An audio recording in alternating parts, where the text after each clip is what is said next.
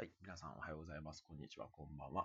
内科医多教の心身健康ラジオの時間です。体も心も健康にということで、えーこんえー、今日は水曜日ですので、4月の28日水曜日は腎臓のお話をしたいと思います。で、まあ、腎臓のお話、まあ今までいろいろやってきましたけれども、今日はあ過去最高にマニアックなお話になることと思います。なので、まあ、もしかしたら今後皆さんが、あ腎臓が悪くなって人生権を受けるかもしれないという時のためにですね、まあ、あらかじめ知っておいていただけたら、多分、まあ、人生権をこれからやる立場にある、あやるというか、人生権の主義をやる方は多分いらっしゃらないと思うんで、あの人生権は大体こんな感じでやってるんだよっていうイメージをですね、掴んでいただけたらいいかなというふうに思います。で、私はまあ当然ですけど、今は人生権全然やってないんですけれども、かつては、7、8年前ぐらい前ではもうかなりの数の人生権をやっていて、まあ、年間数十、まあ、トータルでは多分何百とか結構やりましたね。はい。で、えっ、ー、と、やっぱり人生権っていうのは腎臓内科医にとってはもう非常に一大イベントなんですね。えっ、ー、と、まあ、腎臓内科医の仕事の一つは、まあ、人生権をやるかどうか、あるいは人生権やった人生権のその組織って言いますけどね、腎臓から一部分取ってくるんですけれども、それを見るのが、まあ仕事と言っても過言ではない。まあそれで治療法が決まるわけなんで、この人生権っていうのは非常に、非常にこう大事な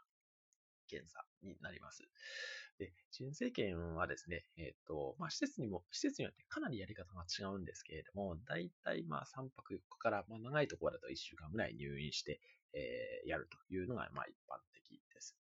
で、腎臓の場所っていうのはま皆さんご存知だと思いますけれども、背中側、ちょうどこう、腰骨の、背中側に両手をこう当てるとですね、そこら辺に腎臓がありまして、だいたいちょうど拳台ぐらいのサイズがあるんですね。え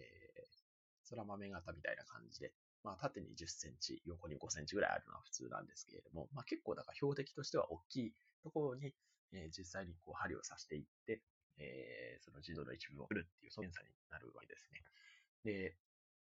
と、じゃあ、実際どういう方がですね、その人生権の対象になるかっていうことで、えー、これ人生権ガイドブックっていうのが去年あの改定されたんですけれども、これがあの先ほどちょっと確認したら、普通にインターネットで全部見れるような形で落ちていました。で、これの、ちょっと何ページだったか忘れましたけれども、えー、従来の人生権の適用基準っていうのが書いてありまして、まあ、大きくこの4つぐらいですね。で、えー、人生権をするかどうかっていうのをまあ決めている。まあ、実際には、例えば超高齢の方とかですね、あと若い方も、あの、えっ、ー、と、その超音波で息止めがしっかりできないんでっていうことで対象にならないこともありますけれども、まあ、基本的にはこの4つですね。で、えー、人生権をやるかどうかっていうのを決めているえー、一つ目がこのタンパク尿ですね。タンパク尿と血尿というのは両方あるっていうことですね。で、血尿もこの顕微鏡的血尿っていうふうに書いてありますけれども、あの血尿って2種類あって、肉眼的血尿も、だからおしっこを見てそのものが赤いっていうものと、おしっこの色自体は問題ないんだけれども、試験紙とか、あるいは審査って言いますけど、顕微鏡で見るような検査ですね。で、えー、血尿があるっていう2つのパターンがあるんですけれども、その、まあ、明らかに赤いんではなくて、色は普通なんだけれども、実際に顕微鏡で見ると、血が見えるというのは顕微鏡的血尿というふうに言いますけれども、これの両方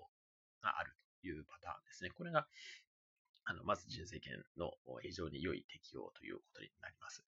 えっ、ー、と、まあ、具体的にはその IgA 腎症っていうですね、日本で一番あの、かつては多かった病気ですけども、腎不全の原因として、これを見極めるために、えー、この1番はやるという、そんな感じですね。で、2番目。えー、2番目は高度タンパク尿と言って、えー、まあ、1日1、まあ、普通だったらタンパク尿っていうのは出ないのが普通なんですけれども、それが、あタンパクが非常に漏れ出てしまうという、これが非常に激しくなるとネフローゼ症候群っていうような、病名が新たについたりもしますけれども、まあ、いずれにしても、そのタンパクが出るっていうこと自体が、本来あってはいけないことなので、えー、それが多い場合ですね、もう、人生権の適用になると。あとは、3番目ですね。原因不明や急性の腎機能障害。まあ、これは当然やりますし、あとは全身病ですね。全身の病気に伴う腎機能障害。まあ、多いのは、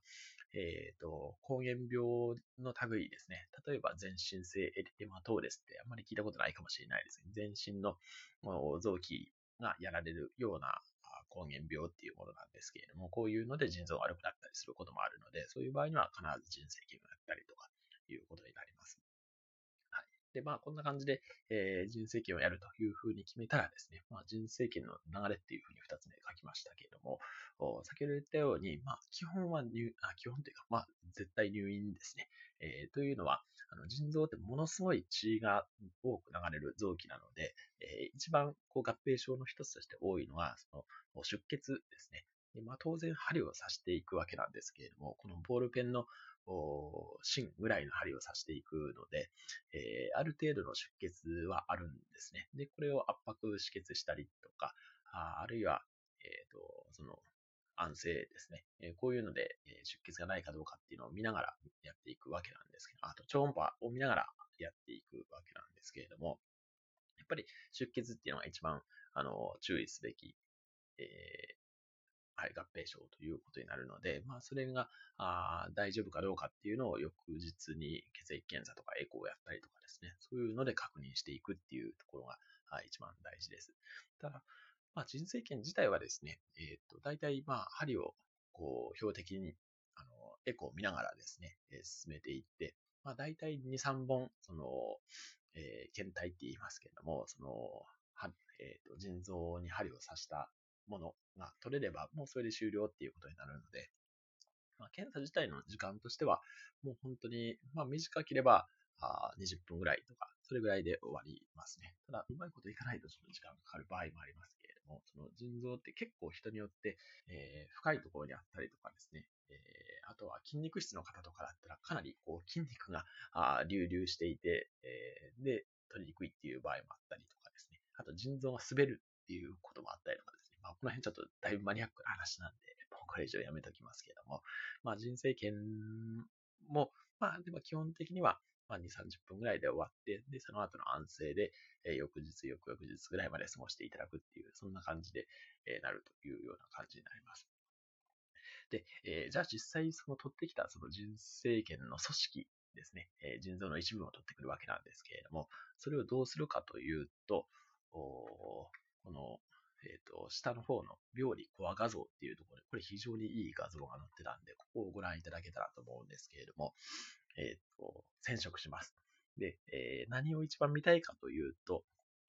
子宮体というですね、この腎臓の古式の一番重要な役割、ザルみたい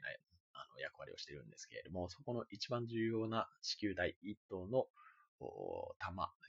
球の玉ですね、に、えーと、人体の体と書いて子宮体というふうに読みますけれども、これを見るんですね。で、まあ、多くの腎臓内科医もこれを見ることにあの、生きがいを感じていると言っても過言ないぐらいに、まあ、これに命かけてる方とかもいらっしゃって、まあ、私自身はそんなに腎病理、あ、こういうの腎病理って言うんですけども、そんなに得意ではないんですけども、でも、まあ、これはもうかなりいっぱい見ました。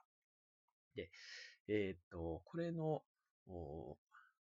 えーと、病理コア画像っていうホームページのこのガイドありっていうのをしていただくとですね、この本当にガイドが出てきて、ここら辺が異常ですよっていうのが出てくるんですけれども、染色ですね、染め方もいろんなパターンがあるんです。上から順にこれ、えー、HE 染色って、これ、あの、お医者さんは習われたと思いますけど、ヘマトキシリンエオジン染色ですね。え、これから始まって、あとは腎臓はちょっと特殊な染色をするんですね。パス染色とかパム染色っていう特殊な染色をやって、で、それで、えー、異常がないかどうかっていうのを見ると。で、あと、そのもう一つ下ですね、は、あ蛍光染色